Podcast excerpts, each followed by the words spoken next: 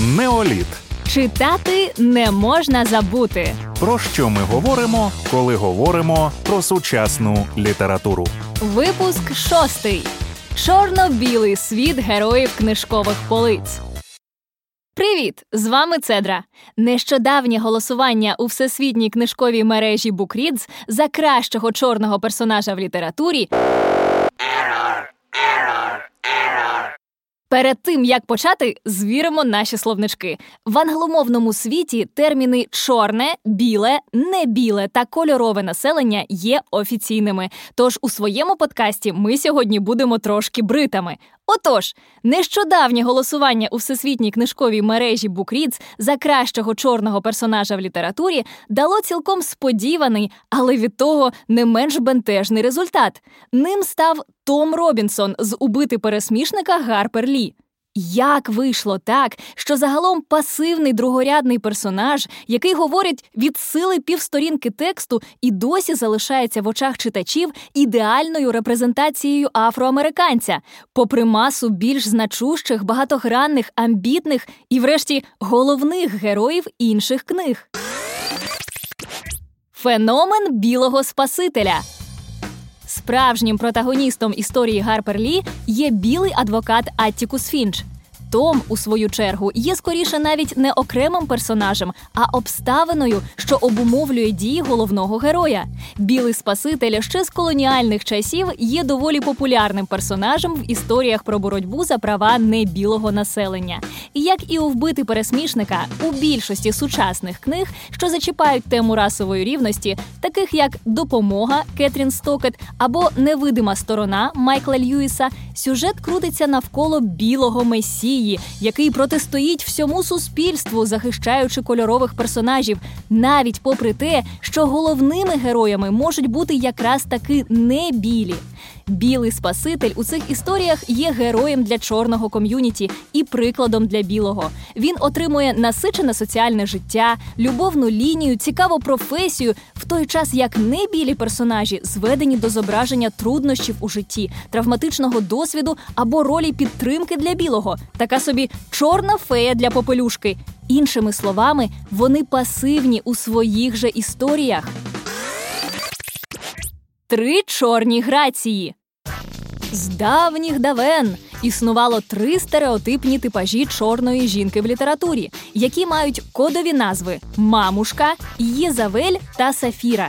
Ви знаєте, як мінімум, першу. Це та сама мамушка з віднесених вітром Маргарет Мітчелл. Огрядна, щаслива, служить білій родині, завжди усміхнена, є справжнім носієм народної мудрості. Так, на фоні інших, будемо чесними, доволі неприємних білих героїв цієї книги, вона є справжньою віддушиною. Але що її образ демонструє насправді нездорове бажання служити і відмову від власного я.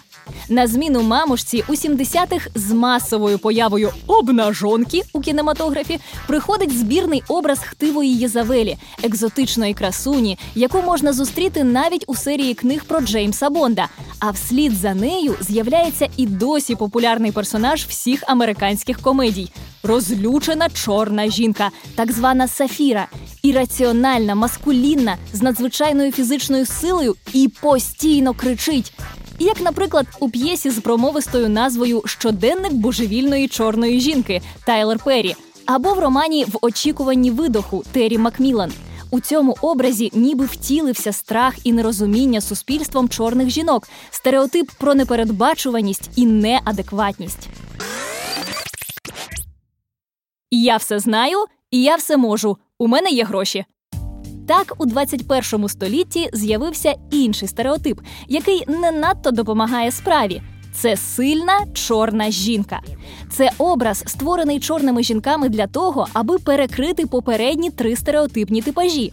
Особливо припав до душі цей образ авторам коміксів. Вона не толерує сумніви, максималістка. Для неї є лише біле і чорне, допомагає іншим, жертвуючи собою, має високі стандарти, до яких, як правило, іншим героям очевидно не дотягнутись. Вона живе втілення фрази, що не вбиває нас, робить сильнішими. Але проблема у тому, що ця ідентичність також лімітує і ставить для образу рамки не ширші за попередні. Більш того, активна експлуатація образу сильної чорної жінки у поп-культурі створює ілюзію того, що чорні жінки це супергероїні, позбавлені людських почуттів, вад і відповідно не потребують нічиєї допомоги. Натомість опубліковане в Guardian минулоріч панамериканське опитування демонструє, що чорні жінки в силу різних обставин на 10% більше ніж білі страждають від депресії. Чорним по білому. Головна різниця між зображенням теми расової дискримінації білими і небілими авторами у тому, що у творах білих всі проблеми вирішує доброта, почуття спільноти, індивідуальні прояви благочестя. Небілі ж автори навпаки намагаються зробити аудиторії максимально некомфортно, загнати її в куток, щоб читачеві було огидно і боляче, щоб історія шокувала його і вкарбувалась у пам'яті як кричуща несправедливість. Дві найтитулованіші книги в афроамериканській літературі є цьому яскравою ілюстрацією.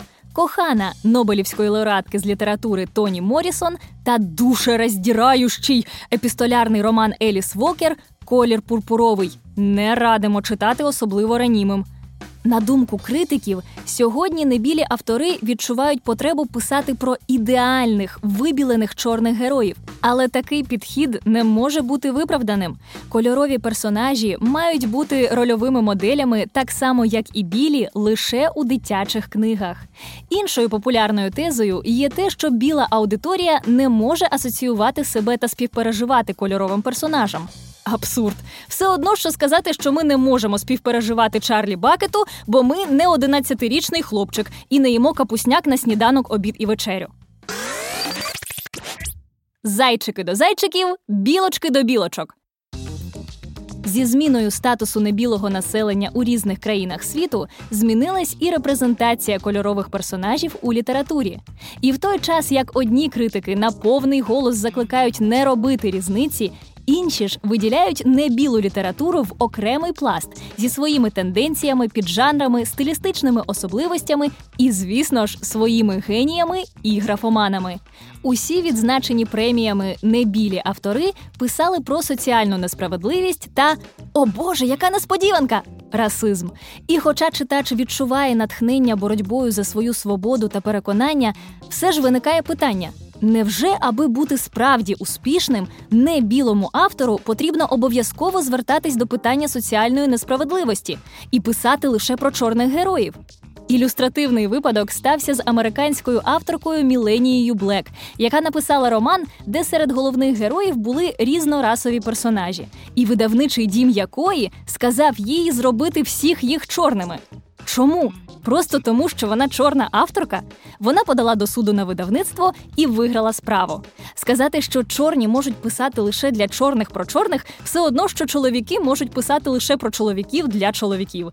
Не можна не згадати неймовірний, добрющий, майстерний роман нашої улюбленої білої жінки Фанні Флег Вітаємо у світі малеча, центральною темою якого є якраз таки расова ідентичність. До речі, не білі герої Фанні Флег і у інших творах максимально віддалені від усталених стереотипів, взяти хоча б чудову команду кафе Зупинка з одноіменного роману. Так склалось історично. Кольорова література офіційний термін на секундочку, з'явилась у 18 столітті і була чимось на кшталт фольклору про рабство, де домінували автобіографії та релігійні проповіді.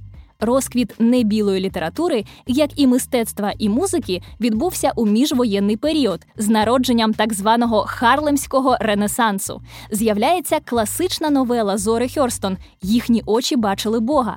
Післявоєнна ера боротьби за рівні права почалась із квінтесенційного американського поета Джеймса Болдуїна і його найвідомішого твору Іди, скажи це горі який зачіпав не лише питання расової нетерпимості, а й сексуальної та гендерної ідентичності. Далі був Рольф Елісон з невидимим чоловіком, Майя Анджелу з автобіографічною книгою Я знаю, чому птахи у клітках співають, і чудова дитяча історія Сніговий день Езри Кітса. Заслужені презаслужені.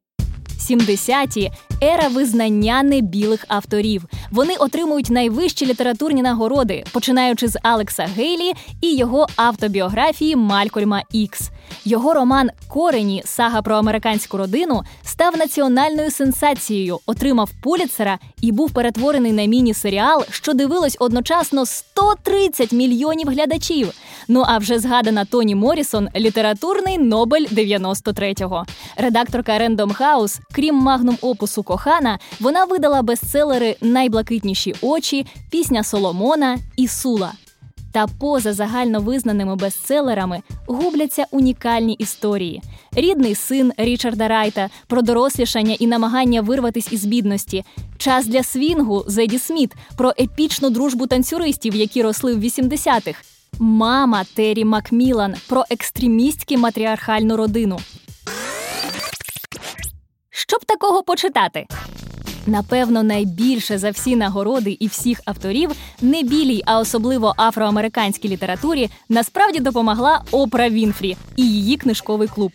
Вона відкрила Американу Адічі, сагу, що відбувається на трьох континентах, головна героїня якої заводить купу романів і робить купу помилок, та врешті знаходить справжній дім, підземну залізницю Колсона Вайтхеда, розпродаж Пола Бітті і, напевно, одну з найкращих сучасних авторок підліткової літератури Жаклін Вудсон.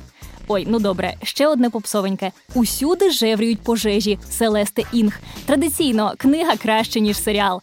Між іншим, Селесте китайського походження, а написала про чорну героїню. Що так не можна було? Кажуть, серіал Друзі, знятий у середині 90-х, зараз був би неможливим, як мінімум через те, що всі шестеро головних героїв білі. Сьогодні видавці справді не можуть ігнорувати демографію. В Україні годі й шукати небілих літературних персонажів, бо ну come on, гляньте на вулицю, все логічно. А знаєте, скільки відсотків небілого населення проживає у Сполучених Штатах? 20. Одна п'ята. Ось вам і відсоток репрезентативності небілих героїв і авторів, принаймні у американській літературі. Неважливо, якого кольору ми або персонажі, чи який у них бекграунд. Вони не повинні повністю віддзеркалювати та надихати нас, адже тоді всі читали б лише свої біографії. Персонажі можуть бути більше, ніж просто хорошими чи поганими. Літературні герої мають повністю взаємодіяти з актуальним світом, вступати з нами у інтелектуальну, культурну та соціополітичну дискусію і, врешті, допомагати нам відкривати більше про самих себе.